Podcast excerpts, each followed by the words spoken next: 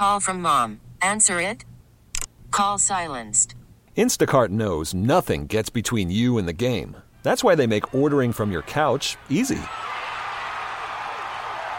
Stock up today and get all your groceries for the week delivered in as fast as 30 minutes without missing a minute of the game. You have 47 new voicemails. Download the app to get free delivery on your first three orders while supplies last. Minimum $10 per order. Additional terms apply. I'm Sandra, and I'm just the professional your small business was looking for. But you didn't hire me because you didn't use LinkedIn jobs. LinkedIn has professionals you can't find anywhere else, including those who aren't actively looking for a new job but might be open to the perfect role, like me. In a given month, over 70% of LinkedIn users don't visit other leading job sites. So if you're not looking on LinkedIn, you'll miss out on great candidates like Sandra. Start hiring professionals like a professional. Post your free job on LinkedIn.com slash recommend today. Okay, picture this. It's Friday afternoon when a thought hits you. I can waste another weekend doing the same old whatever, or I can conquer it. I can hop into my all-new Hyundai Santa Fe and hit the road. Any road. The steeper the better. Because my all-new Santa Fe is available with H-Track all-wheel drive so I can hit the trail without a worry in the world. Heck, with three rows and best-in-class rear cargo space, I can pack the whole family in with all our gear. We've got available dual wireless charging for our phones so we'll never lose touch with civilization and we won't lose touch with the primordial power of Mother Earth. So which is it? Waste the weekend or do something a little more epic? And conquer it in the all-new Hyundai Santa Fe. Visit HyundaiUSA.com or call 562 for more details. Hyundai, there's joy in every journey. Back after a day of civic responsibility, uh, Denton. In this case, jury duty in the District of Columbia yesterday. I did not end up on a jury. Uh, I could have ended up on a jury that would have been a two to three day civil case.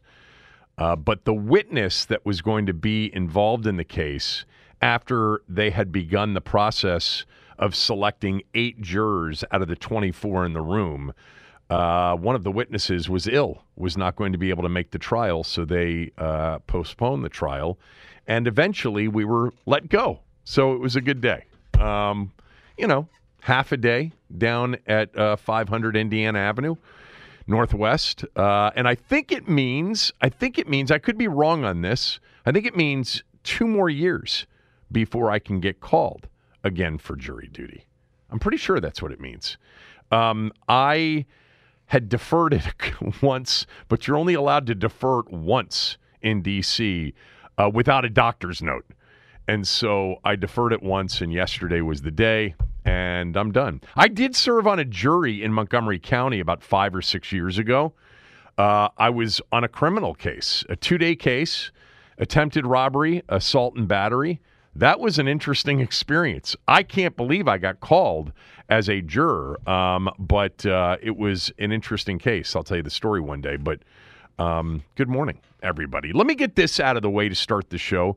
Something that I would have addressed on yesterday's show because the conversation rage all weekend long and even yesterday uh, as I sat there with a lot of time to kill and reading a lot of different things yesterday in the jurors waiting room. Um, was reading a lot of stuff on court storming in the wake of Wake Forest beating Duke on Saturday and fans storming the court. By the way, in that game, Denton knows this because Denton texted me, wait a minute, Wake Forest is favored over Duke? Uh, yes, they are favored over Duke. Get to the window on the Deeks. Uh, Wake Forest, as an unranked team Saturday, was a two and a half point favorite over the eighth ranked Blue Devils, and they won by four. Um, that was a good smell test special. I will tell you, the rest of Saturday did not go as well for me. Um, but that's beside the point. Court storming was the rage, uh, and I'll address it now so we can move on. I'm over it. Like it used to be fun to watch. And look, as a Maryland guy who witnessed up close and personal many a court storm, many a couch burning on Route 1, too, um, but many a court storm at Xfinity Center over the years, at Cole Fieldhouse back in the day. Uh, I always enjoyed it for the most part. Show of passion, memorable. You know, uh, certainly we've heard a lot and read a lot about how, you know, some schools believe it's a bit alluring for not only athletes, but maybe just students in general. Um, like it's a, a marketing tool somehow for your school. But I don't know. It's gotten old. It's gotten tired because they just do it to do it now. Uh, The threshold for what constituted a legitimate court storm in the past has changed. You know, it used to be a rare occurrence saved for, you know, wins over number one ranked teams or for a championship or, you know, maybe a win over a big time rival with some sort of crazy ending. But now it's like, you know, courts are getting stormed for a win over a ranked team. You know, I think it's run its course. Uh, it's um, it's jumped the shark, if that's even an expression anymore. And the bottom line is, it's not safe. You know, it's not orderly. It's chaos. People get injury has always been there. You know, back in the day, for stor- uh, for field stormings, the goalposts used to get torn down. I mean, that posed a serious injury risk. Uh, I can remember goalposts being carried up and down Route 1 after Maryland beat North Carolina Halloween weekend in Boomer Esiason's final game. Uh, but, um, you know, and by the way, baskets used to get torn down until they realized it was too expensive to keep replacing the baskets. And so they either immediately took them down, which they can power them down to the floor, or they put five, you know, yellow jacketed security people around the basket saying, uh uh not here. In the middle of the floor is fine, but not here. But that used to be a serious risk. Uh, but look, you know, this whole thing has just gotten to me old. Um, it's not safe. It's never been safe. And it's time for it to cease and desist. You know, the leagues and the schools, it's really easy. The leagues and the schools should come together and shut it down. It's not that hard. The downside so outweighs the upside, if there's even an upside to this. You can't have Kyle Filipowski and Caitlin Clark getting banged up on their way off the floor. At the very least, at the very least, and it's in, it's amazing to me how so many times a court storm's been so predictable and schools have seemingly been caught off guard. Um, but at the very least, the opposing players and coaches need full an abundance of security. You know, when Maryland had an issue with court storming, and it happened a lot in wins over Duke and Carolina in particular. Um, I, I could be wrong about this, but my memory is that there were a lot of complaints from Duke and Carolina about the Maryland security at Cole and then at Xfinity Center, and Maryland really upped the security. And I it, I could be wrong about this, but there's something in the back of my mind that that that reminds me that maybe in maybe inaccurately or maybe this is an exaggeration, but I think Coach K complimented Gary one year on Maryland keeping them safe after a court storm. I called the final Duke Maryland game in College Park. It was 2013. Johnny missed a bunch of games that year. I did like six or seven games that year on radio, and I did that last Duke Maryland game uh, in College Park, and Maryland won the game, and the floor got stormed. And I remember the Duke players having a ton of security around them as they walked right by, you know, Knoche and Walt and me and everybody at the scorers table on the way. It, it was almost like security had set up like this path that nobody could get through. But look, this isn't hard. You know, it's time for zero tolerance. It's been too costly for the schools. I read this yesterday that the SEC over the last decade has fined schools $3.9 million for not stopping court and field stormings. They've had uh, a serious fine policy for schools that didn't stop this from happening. Um, there have been lawsuits over the years galore uh, with some of these court stormings and some of these field stormings. Whether or not they, you know, had any ground to stand on, it was costly to defend them. It's just not worth the risk. You know, the answer is simple. You can't do this. If you do, you're in trouble. And then for those that are going to take that risk anyway, because there will be people that will take that risk because they're overserved or they're just willing to take that risk. You still, on top of having a zero tolerance policy, have to provide enough security for the opposing teams, the players and coaches on the opposing teams. But it's simple. This is not allowed, period. You will get in trouble. You will get arrested. You'll get fined. You'll get suspended. If you're a student, you do it multiple times, you'll get booted. Do everything you can to create a deterrent. The focus of this conversation, by the way, has been all about college sports.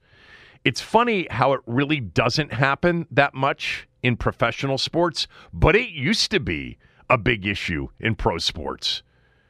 If you ever want to see one of the all time field stormings, go on YouTube and watch Chris Chambliss from the New York Yankees in the 1976 AL Championship Series decider, which was game five. It was a best of five against the Kansas City Royals. His walk off homer in the bottom of the ninth, he barely gets past second base and then is basically fighting for his life to get to the dugout. You want to see some of the NFL games in the 70s, especially East Coast cities you know, whether it was Giants, Jets, Eagles, Skins, the Skins in particular, you look at some of those games from the 70s at RFK, uh, they had no security. I mean, and if it was security, it was Olay security. The 72 championship win over the Cowboys, fans stormed the field after a field goal with two minutes to go to make the score 26 to 3.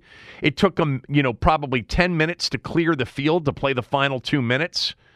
There was a game in 75 in the regular season. This game is available on YouTube, or at least the fourth quarter and overtime is. Billy Kilmer sneaks it from the one in overtime to beat the Cowboys 30 to 24. I mean, before he's even gotten, you know, uh, peeled off the pile, fans are storming the field. This is a regular season game.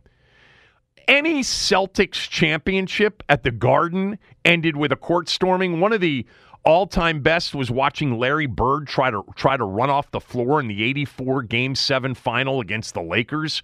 He's essentially punching and knocking people over to try to get to the locker room. It happened a lot of times in East Coast arenas and stadiums more than on the West Coast. It was just a little, little bit more laid back out there, but you you can still picture. I can. Maybe some of you. Oh, I, I guarantee you, some of you know what I'm talking about. In the '80s, when they put a stop to it, they would have cops on horses you know, out at the end of big games, you know, the end of a championship or the end of a World Series or a, you know, an NFC championship game, lining the field as a deterrent. And and pro sports for the most part, you know, stopped it.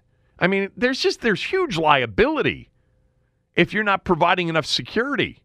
But if you're one that feels like eliminating this from sports is upsetting you to the point where you can't enjoy it as much as you have in the past, then you're really not a fan of the sport, you know, or the games you can have a totally intimidating environment. In fact, the intimidation environment happens while the, it impacts the game itself and influences the, you know, and helps a home team. The storming after the game doesn't help at all.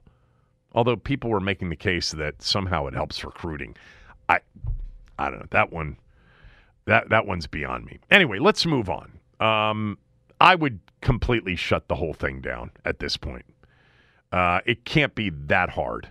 You know, the children and the young adults who are primarily the people that do this, you can't let them run the roost here and put you at risk consistently.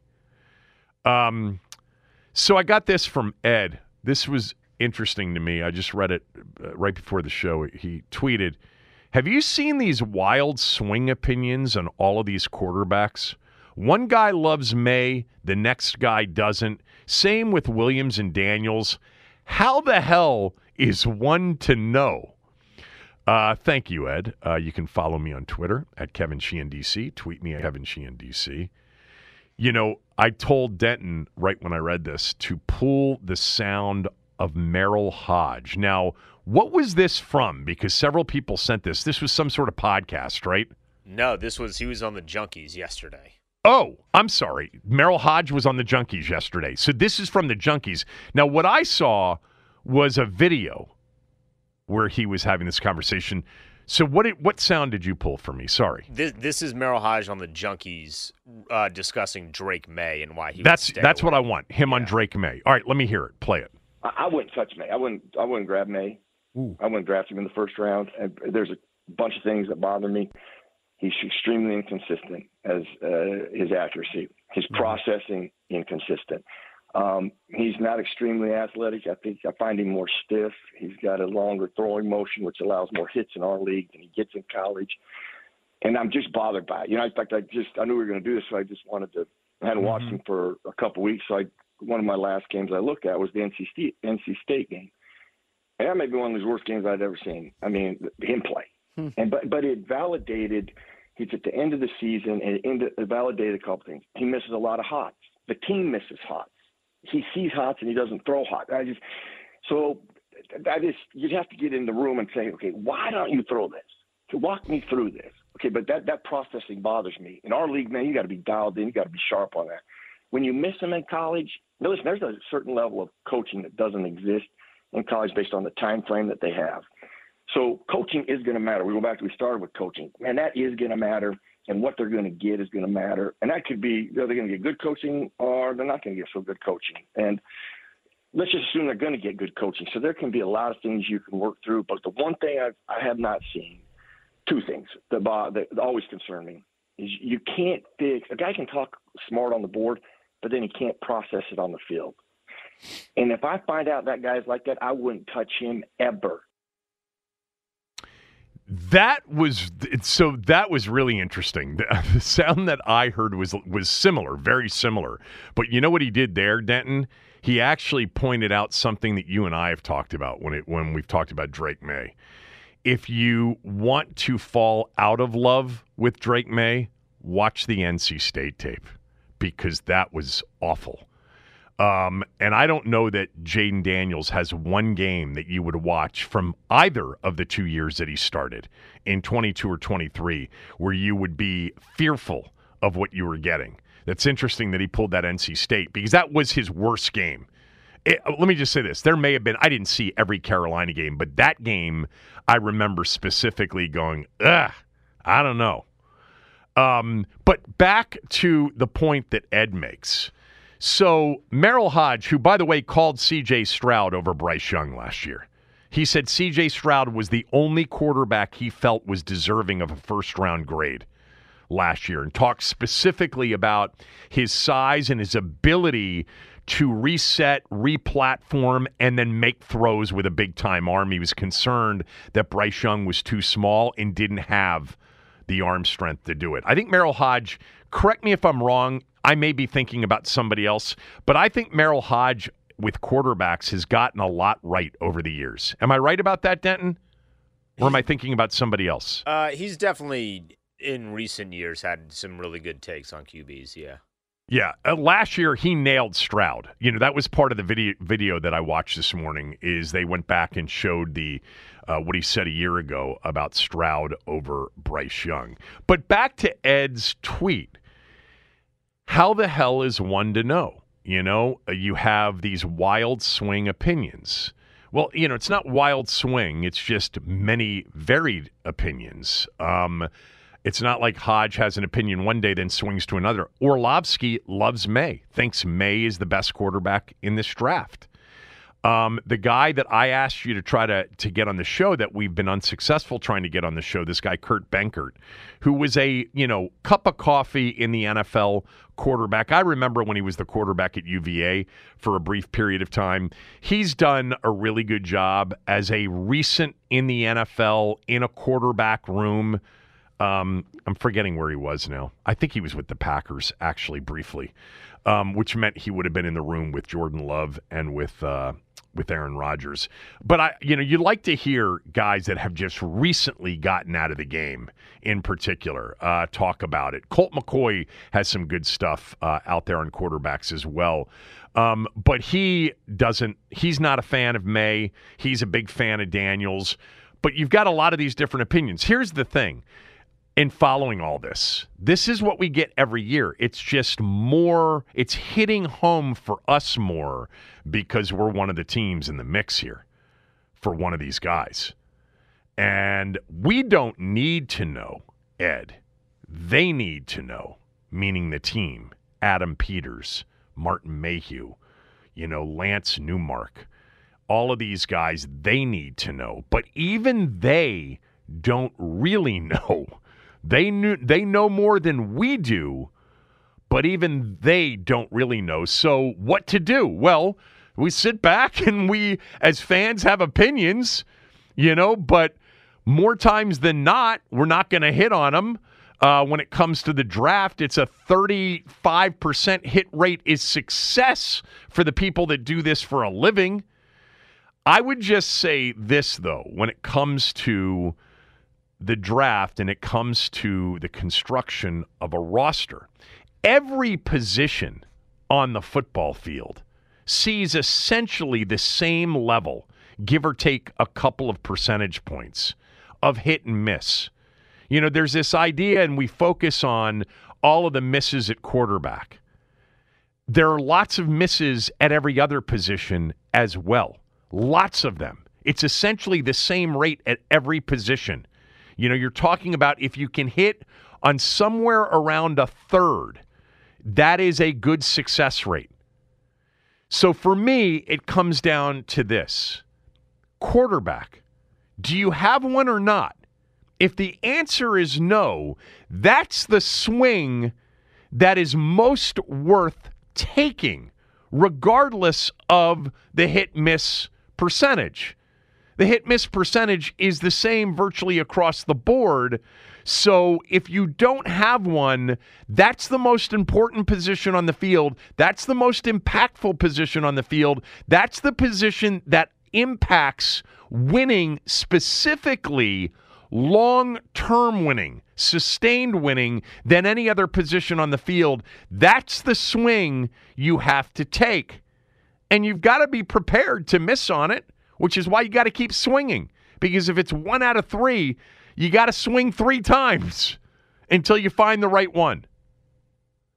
Uh, and not at the, by the way, not at, um, you know, not not at the point in which you're reaching for a quarterback much higher.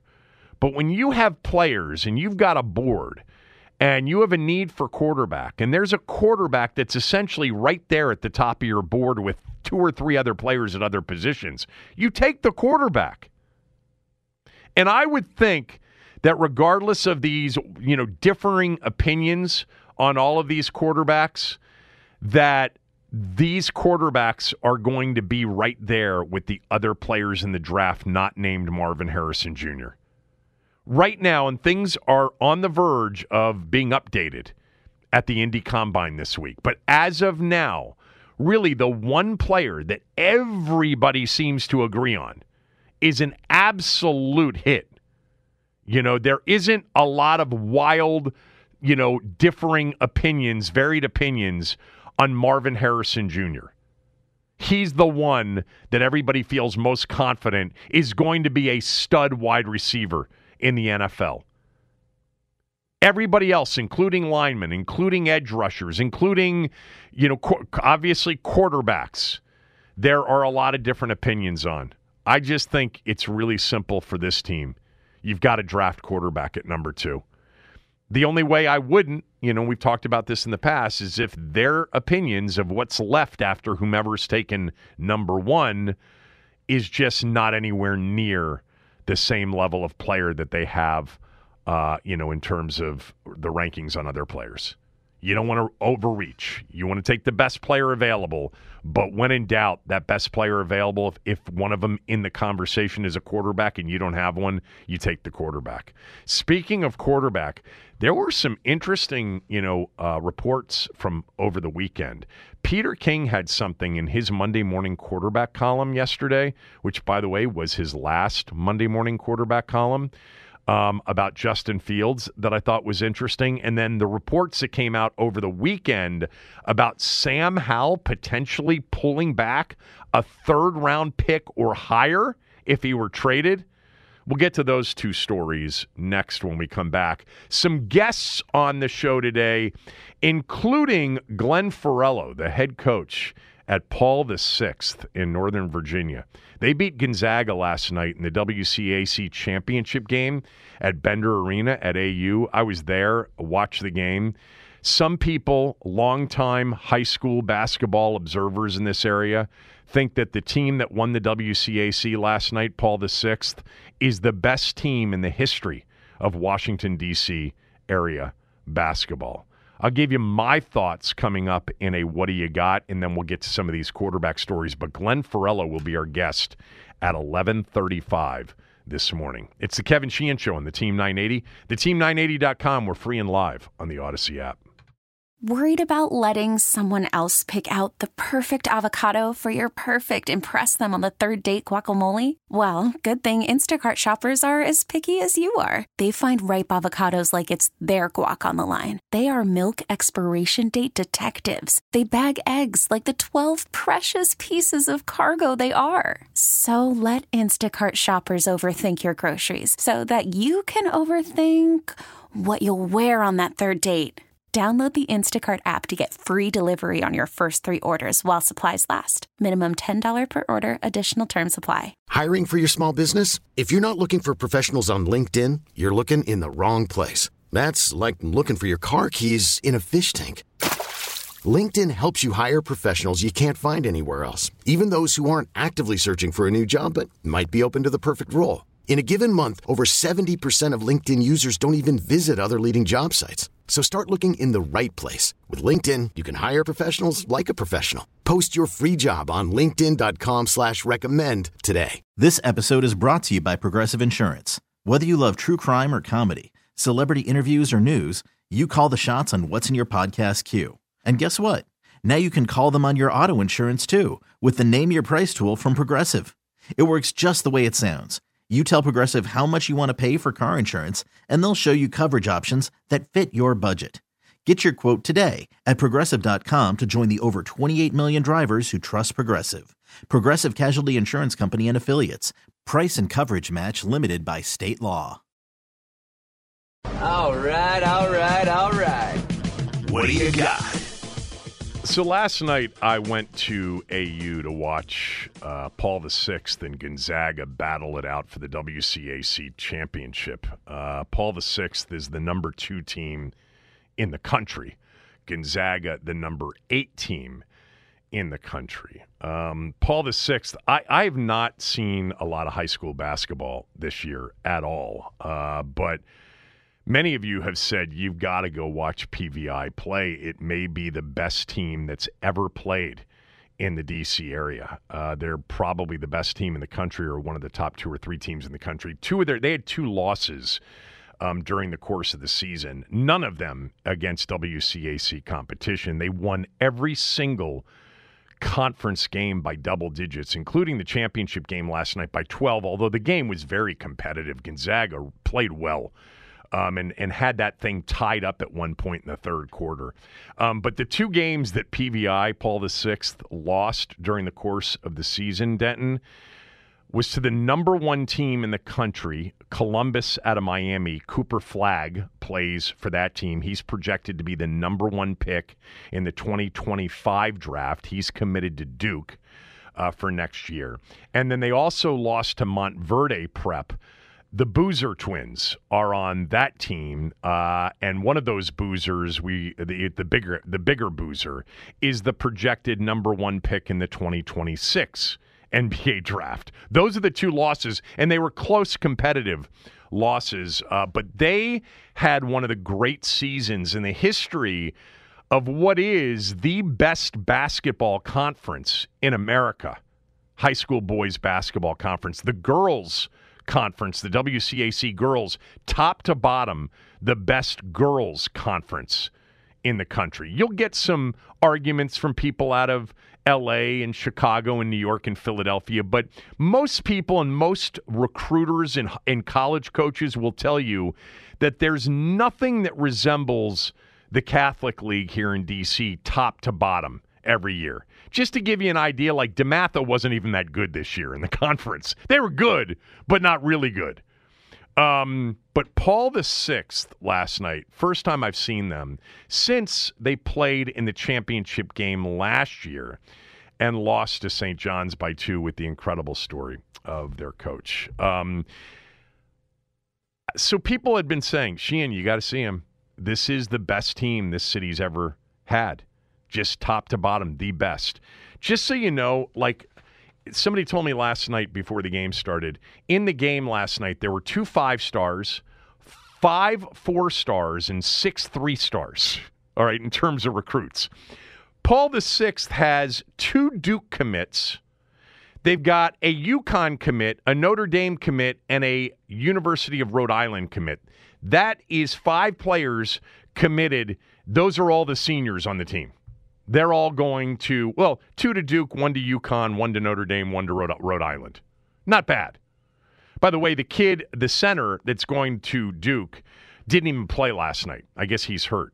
Uh, Darren Harris, who was the player of the year in the area, uh, is going to Duke with Cooper Flagg. It's the number one class in America that Duke's got going into next year. And Darren Harris is a six-five, six-six shooting guard really good player. 21 points last night. Was the DC area player of the year. And, and uh, he's been a pleasure to watch. Um, I know that, and I've seen him play before.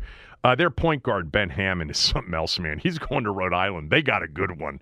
It's impossible to stay in front of him. Uh, so Gonzaga has some kids, too. I mean, their point guard, who is being recruited by everybody, he's a junior, uh, uh Derek Dixon, may have been – one of my top two or three players watching last night. Uh, come on, Kevin Willard. You got to get Dixon. I know there's competition for him. Um, and uh, number five, Nick Lewis. My God, what a competitor uh, he is. I, it, they played really well. Their big dude, Gerdak, 6'10. Um, he's also a junior, a potential Maryland guy. He was outstanding in the game. I actually thought Steve Turner did a great job, especially in the second half because they were not the more talented team. I thought that last night, watching Paul the Sixth, it is the quickest high school basketball team I've ever watched. The pace that the game was played at in the first half was unlike any of these games in the last few years. And every single position was quick and athletic. And it's not like they had a ton of size on the floor, except when they came in with their kid, um, Sundra, the kid that's going to Notre Dame, but he's more of a perimeter player at 6'10. But their quickness, you could not stay in front of them. Man to man zone, doesn't matter. You could not keep the ball in front of you. And so I think, in terms of just pure quickness, athleticism, it's one of the best teams I've ever, one of the best high school teams I've ever watched. And their sophomore, Jordan Smith, for those of you that were there, number 23, he's the number one sophomore in the country. I don't know what his vertical is, Denton, but it's it's 40 inches plus. But it's not just how high he gets up; it's how explosive and how what a quick jumper he is. He they could not keep him off the offensive glass. I don't know what kind of shooter he is, but he's an NBA player. Trust me, if he and if he's a good shooter, I, you didn't need to see it last night because he just attacked, slashed, and then went to the glass and had I don't know at least four or five. It seemed like offensive rebounds and putbacks. I mean, PVI is awesome. Now, old timers will tell you that this area has had some of the great high school teams in the history of this nation, high school basketball wise. Some of Morgan's teams at DeMatha, incredible. The team with Sidney Lowe, um, in the backcourt with Dereck Whittenburg. Uh, back in the you know late 70s, early 80s, both of those guys went on to NC State, won a national championship as their starting backcourt. Um, he's had many teams. The team that a lot of old, oh, truly old timers, my father's group and their age group, will tell you that the Carroll teams of the late 50s to 1960, coached by Bob Dwyer, is the greatest high school basketball team ever assembled. They lost one game in three years, and they were sick for the game. It was against a team out of Wisconsin, a highly ranked national team out of Wisconsin. They had beaten the, the, the tar out of them, I think, the first time, and then lost to them the second time they played them the next year, or vice versa. I may have that um, in reverse, uh, but they had a bunch of players uh, ill. That team had Coach Thompson on it. Had Coach Thompson, Tom Hoover, George Leftwich, um, and many people say that that's the most dominant high school basketball team of all time. Yes, from our city, that would be Carroll. Uh, Carroll's. Uh, I'd love to see Carroll come back and be a, a, really big sports power like they once were. That's my father's alma mater. Um, but um, PVI last night, my God, I don't. I mean. I think Gonzaga played really well, and they had a chance. They kept that game tight late third quarter, early fourth quarter. The place was packed, great crowd as always. Um, I just don't know how you defend that team. I mean, uh, Steve tried a lot of different things. He was in his zone briefly, but you know they blew by that man to man. He played too, too close, then he backed off. Still couldn't stop him from getting to the rim. And when they missed, you know, offensive rebounds but it was a high, high level high school basketball game. I said this after the game to somebody. I bet you PVI would beat a lot of Division One college teams and badly right now. They would. And and the person who is a, a coach in the area said, "Oh my God, they they'd beat you know a bunch of teams in our league." Um, it's a an incredible team. Uh, congratulations to Paul the Sixth undefeated in the WCAC. They didn't have one game. Look, that league, you know, to go through that league undefeated without a game decided by less than double digits is an amazing, an amazing feat. And they're loaded, just loaded. Just the whole team is D1 guys. I, I mean, I don't know what's on the bench that I didn't see play, but I guarantee you every single player on that on that team is going to be a D1 player. You know, forever Morgan Wooten at DeMatha had every single player including team managers get a full scholarship. That was an amazing run. A lot of college coaches would just take the last guy on the bench knowing that that player was good enough and fundamentally sound enough to play college basketball. It's look it looks like that's what Paul the 6th is. But man, Gonzaga was impressive too. Loved, absolutely loved Derek Dixon. Come on, Kevin Willard, you got to get some of these guys. And number five, Lewis. I mean, dude just competes, um, as did their big guy too. Uh, I thought they played really well. Um, hell of a game. Glenn Farello, the head, the coach of Paul the Sixth, will be our guest at eleven thirty-five uh, this morning. We will have him on the show. All right, uh, incredible high school basketball in this area. Most of you know that. For those of you that don't, it is as good. You combine Baltimore and Washington, and nothing comes close to it nationally. As a standalone, the DMV, it's top three in the country for high school basketball. We actually, in this area, have elite high school basketball, boys and girls. And then we also have elite level high school and both boys and girls lacrosse. You know, you will see littered across college basketball and college lacrosse players from this area. And by the way, the football ain't bad either the WCAC football wise, Good Counsel's put out, DeMatha's put out, St. John's has put out. There are a lot, lot, Gonzaga, there are a lot of pros, by the way, including Caleb Williams in this year's draft. So football's not half bad either. I think it takes a backseat to what basketball's been over a long period of time, but the football talent in the WCAC and in the area in general is elite as well. Why can't we get some decent pro teams up in this town? Caps won last night. They're inching their way back into this thing, Denton. Uh, I did get a comment last night. I had a hat on that I was sent, and I, I'm forgetting who sent it to me. It's a Caps hat, red, white, and blue. Really nice hat. Most importantly for me, it fits my head perfectly. It's hard for me to find hats that fit my head perfectly. I had that hat on at the game, and I had this dude come up to me and say, Sheehan, are you just trolling me with that hat? I'm a big Caps fan. I know you're not. I'm like, it fits. And I'm rooting for big Ovi to get back to the postseason. Maybe this will be the year that I'm rooting for the Caps more than any other year to see a legend get back to the postseason. They still got a long way to go. Denton will get to that in some of our news. All right, uh, there was news made by Peter King yesterday. And some news about Sam Howell from over the weekend. We'll get to both of those stories when we come back. Kevin Sheehan Show, the Team 980, the Team980.com. We are also free and live on the Odyssey app.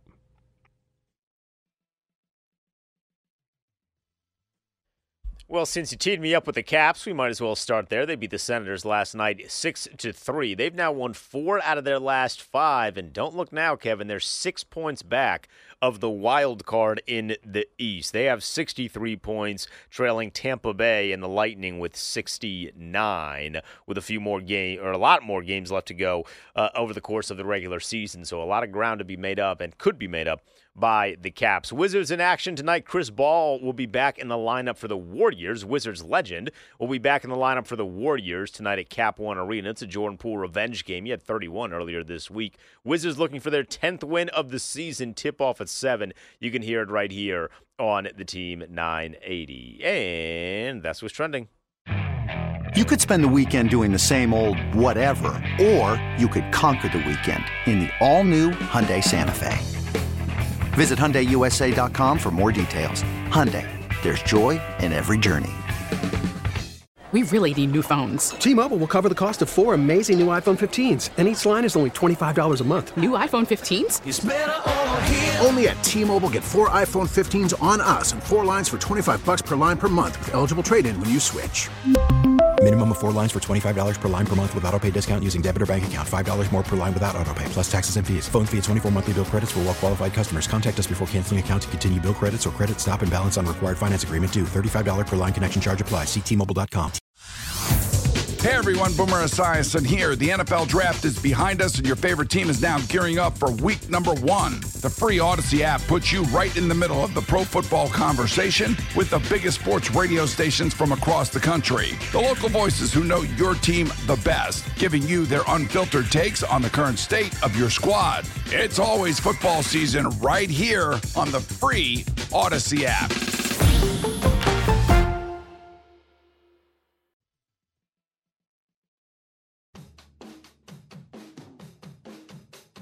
So yesterday, um, I saw as I was sitting in the jurors, uh, you know, uh, lounge uh, downtown.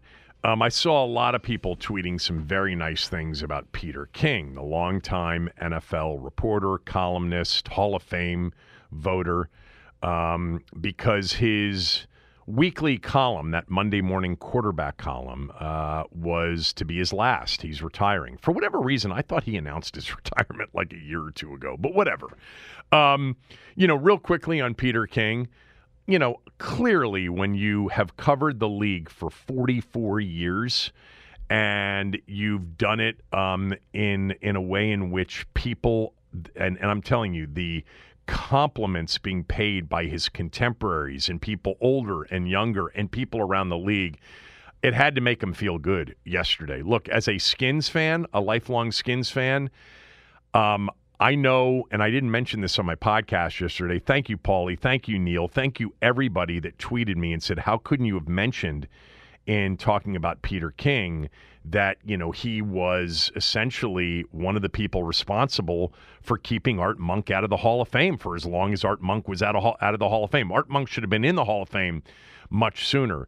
Um, but yeah, uh, the combination of Peter King's um, not feeling that Art Monk had had a Hall of Fame worthy career, along with his position on the name specifically, always kind of rubbed me the wrong way. But I would not take anything away from him professionally as a writer and a reporter and a columnist. Anybody that has that kind of of of longevity in that business, you've had one hell of a career and you've done a lot right. For me, in addition to the Monk thing, I just remember specifically he made a massive deal out of coming out publicly and saying he would no longer use the Redskins name in any form, whether it was as a broadcaster or as a writer. That was roughly 10 years or so ago. And I just felt at the time, you know what? you could have just stopped using the name. Like, you know, that that was a scattered around the league thing. You know, there was an occasional broadcaster that wouldn't use the team name. They would just refer to them as Washington, you know, first down Washington, touchdown Washington. Um, and rather than bringing attention to why they were doing it, they just did it. And so it often got overlooked. If you were really paying attention to it, you may have noticed, but it wasn't that big of a deal. And I, I just felt like after 30 plus years of having no issue using the name, that it was somewhat performative. Um, in the moment. Uh, that wasn't the word used back then. That would be the word used today. But it was a little bit too much of bringing attention to himself.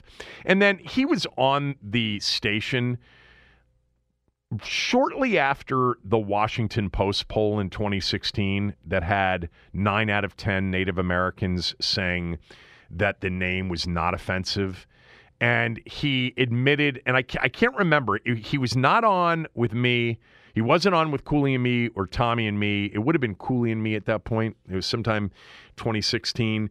I, I think it may have been Zabe that he was on with. Um, and, you know, basically, Zabe asked him, are, you know, given your uh, opposition to the name, are you surprised at the results of the poll? And he said, I'm very surprised. Uh, but then he made a comment. And I remember, you know, the following day that I was on the air playing it and just saying, he, he essentially said something to the effect that while the results of the poll were very surprising to him, you don't make moral decisions on polling because polling will never favor the minority vote. It was something like that. I'm paraphrasing.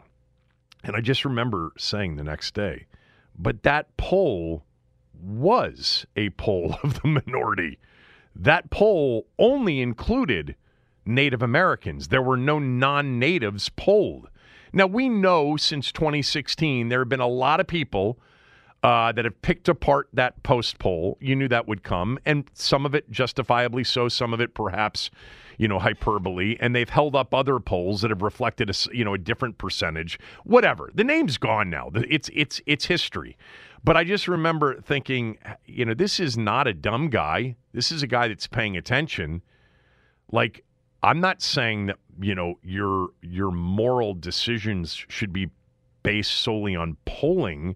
And I understand the idea that polling sometimes doesn't favor the minorities that are polled because they're the minorities in the polling, except that this was a poll of only Native Americans. And it just, like, I think it was Zabe that pushed back and he just didn't, it didn't register.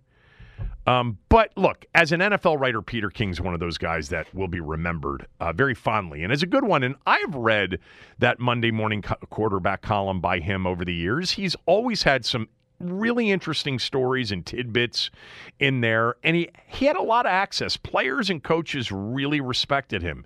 You get better stuff typically when you've got an audience that, you know, likes you and is willing to open up. And I always felt he was able to do that. But there were a couple of things that he wrote in his final column that I wanted to point out. I thought they were interesting.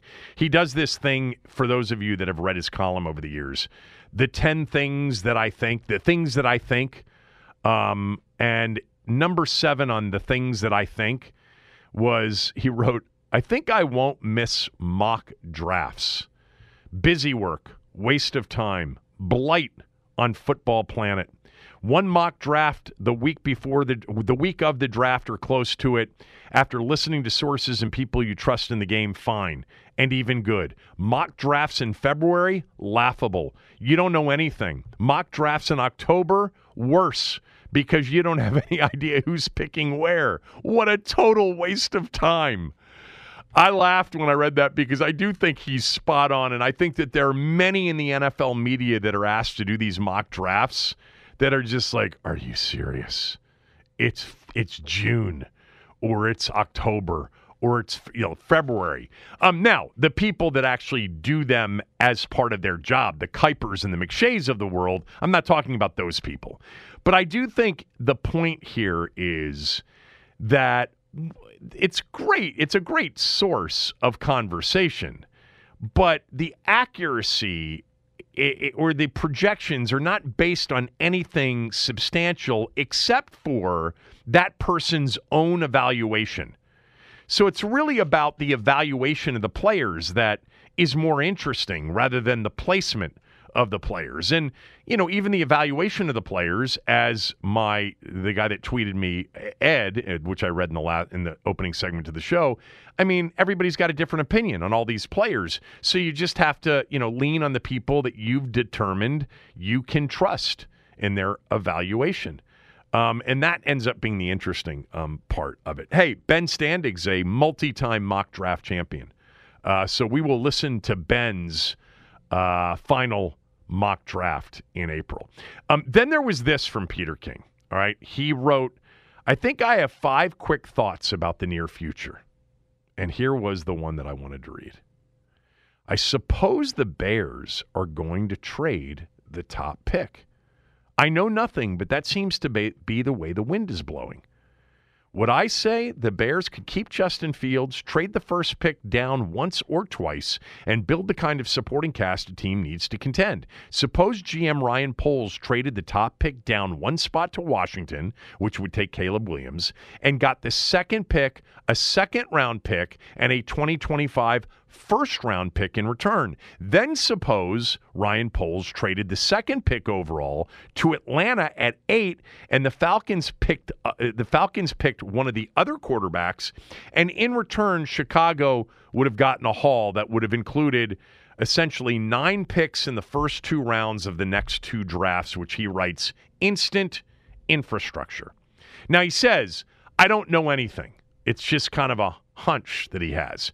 But Peter Schrager at Fox reported something similar Sunday night, Monday morning, saying slow down on the notion that the Bears are picking Caleb Williams over Justin Fields.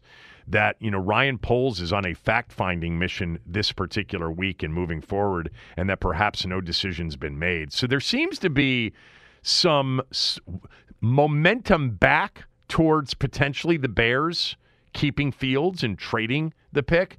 But I thought that one of the interesting things, and we can get back to this later on in the show, is what King suggested the compensation for moving up one spot would be.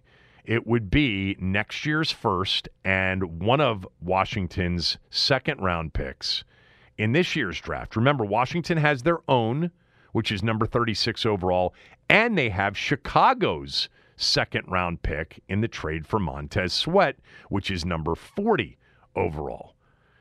And I thought to myself, if Caleb Williams, in their mind's eye, is the only quarterback worth taking in the top three, and they believe that there's big separation between Caleb Williams and then Jayden Daniels and Drake Maye, that's not a lot to move up one spot. It certainly wouldn't be if Caleb Williams turned out to be the guy. Like if they are convinced that Caleb Williams is the guy and Chicago's open to trading the pick, and they essentially have to give up a second and next year's first to move up one spot, I would not be opposed to them doing that at all. In fact, not that I would consider it to be inexpensive, but it wouldn't be historic as had been reported a few weeks ago in terms of the haul. I think ultimately, if Chicago is open to trading that pick, it's got it's as I, have mentioned before, it's not the Jimmy Johnson trade chart. You're not using that chart to determine it. You're using what the market says, and that will be determined based on how much demand there would be. I would imagine that there would be more than one team interested in moving up to number one if they made it available which means now you've got demand and they can leverage that.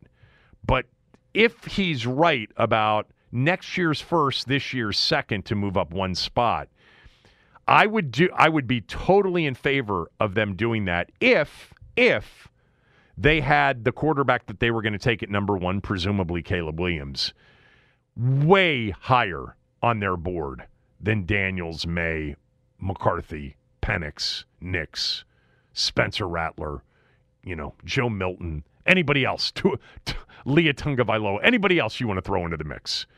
I wouldn't be opposed to that. My feeling personally, Denton and I have talked a lot about this, and we're kind of in agreement here. We both think that Jayden Daniels is probably, well, I do. Maybe Denton doesn't feel the same way about the distance between Daniels and Maye. I actually think Daniels is much closer to Williams than Maye is to Daniels. So to me, there are two guys that are worthy of number one or number two, which means I wouldn't trade up. I wouldn't give up compensation because I'd feel like at two, I'm going to get a guy that's super high on my board. But I have no idea what they think. We're going to learn a lot this week. By the way, today, this morning, Adam Peters is speaking in Indianapolis. Later on today, Dan Quinn is speaking in Indianapolis. And as far as I know now, unless this has been updated, Denton, Daniels and Williams are not throwing at the combine. They are there for the 15 minute meet and greets with the teams. And Drake Maye, has he made up his mind as to whether or not he's throwing? He will not be throwing. There you go. So the top three guys aren't going to do anything. I actually would love if those guys showed some fearlessness and said, I'm a quarterback. This is the Indy Combine. You're here to see me throw. Yeah, you're going to get to see that on a pro day, but I'm not afraid. This is what I do. You can watch it. I guarantee you, most of their agents would tell me that I am insane, and I understand that position. Like, why risk it when you're pretty much a lock to be a top three pick or a top five pick or whatever? Um, but I don't know. There's a competitive part of this that I think would uh, probably please some of the NFL teams to see these guys throw. Um, anyway, if they go one, two, and three in this draft, it'll be just the fourth time that it's happened in the modern NFL post merger era. Uh, it's only happened three times that quarterbacks have gone one, two, and three. Up next, Ben Brown is with Sumer Sports, the same group that Eric Eager is with. He's going to join us next. Kevin Sheehan Show, the Team 980 and the Team980.com. You could spend the weekend doing the same old whatever, or you could conquer the weekend in the all-new Hyundai Santa Fe. Visit HyundaiUSA.com for more details. Hyundai, there's joy in every journey. This episode is brought to you by Progressive Insurance. Whether you love true crime or comedy, celebrity interviews or news, you call the shots on what's in your podcast queue. And guess what? Now you can call them on your auto insurance too with the Name Your Price tool from Progressive. It works just the way it sounds. You tell Progressive how much you want to pay for car insurance, and they'll show you coverage options that fit your budget. Get your quote today at progressive.com to join the over 28 million drivers who trust Progressive. Progressive Casualty Insurance Company and Affiliates. Price and coverage match limited by state law. We really need new phones. T Mobile will cover the cost of four amazing new iPhone 15s, and each line is only $25 a month. New iPhone 15s? Only at T Mobile get four iPhone 15s on us and four lines for 25 bucks per line per month with eligible trade in when you switch. Minimum of four lines for $25 per line per month with auto pay discount using debit or bank account. $5 more per line without auto pay, plus taxes and fees. Phone fee at 24 monthly bill credits for all well qualified customers. Contact us before canceling account to continue bill credits or credit stop and balance on required finance agreement due. $35 per line connection charge apply. Ctmobile.com.